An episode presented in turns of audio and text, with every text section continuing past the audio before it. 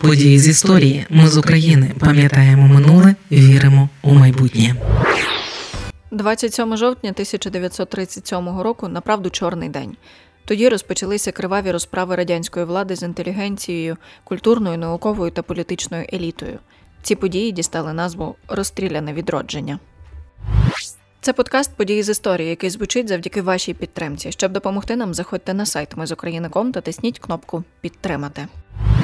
У періоди з двадцять сьоме жовтня по четверте листопада тисяча дев'ятсот тридцять сьомого року в урочищі Сандармох поблизу міста Мєдвіж-Єгорська відбувся наймасовіший розстріл української інтелігенції. ен ка ве ес розстріляло тисяча сто одинадцять людей, зокрема двісті вісімдесят сім українців. Тоді вбили Леся Курбаса, Миколу Куліша, Марка Вороного, Миколу Зерова, Валер'яна Підмогильного. Ще напередодні п'яте серпня тисяча дев'ятсот тридцять сьомого року вступила у дію постанова Політбюро про антирадянські елементи. Тоді розпочалося масове винищення. Нищення людей, яких радянська влада ідентифікувала як ворогів народу. Учених, митців, інженерів, військових за вигаданими справами їх ув'язнювали. А вже у жовтні ен ка ве ес засудила до смертної кари тисяча сто шістнадцять в'язнів, які утримувалися в Соловецькій тюрмі. Виконував вирок особисто капітан Держбезпеки Міхаїл Матвєєв. двадцять сьоме жовтня, а також з першого по четверте листопада, пострілами у потилицю він розстріляв із тисячі ста шістнадцяти тисяча сто одинадцять людей. Одна людина померла до того у лікарні, а ще чотирьох відправили для додаткового розслідування до Києва, Одеси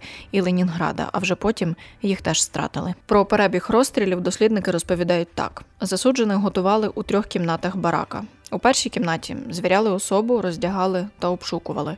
У другій роздягнених зв'язували. У третій роздягнених і зв'язаних глушили ударом в потилицю. Потім орієнтовно по сорок осіб вантажили у машину і накривали брезентом. Після прибуття на полігон людей скидали по одному у заготовлену яму, на дні якої вже стояв Матвєєв. Таким чином убивали понад двісті в'язнів за добу. У їхньому числі були не тільки репресовані українці. Загалом в урочищі було замордовано людей п'ятдесят вісім національностей та етнічних груп. Серед убитих – священик з Ватикану, який збирав дані про порушення прав людини у Радянському Союзі, засновник удмуртської літератури, голова московського циганського табору, білоруський міністр, татарський громадський діяч, грузинські князі, черкеський письменник і князь та корейський громадський діяч. На відміну від інших місць масових убивств, ен ка ве ес урочище Сандармох приховували найдовше, навіть після розпаду ес ер ес ер. двісті тридцять шість ям із захороненими жертвами знайшли лише у тисяча дев'ятсот дев'яносто сьомому році російські історики товариства «Меморіал». І цих істориків визнали іноземними агентами, переслідували і саджали до в'язниць.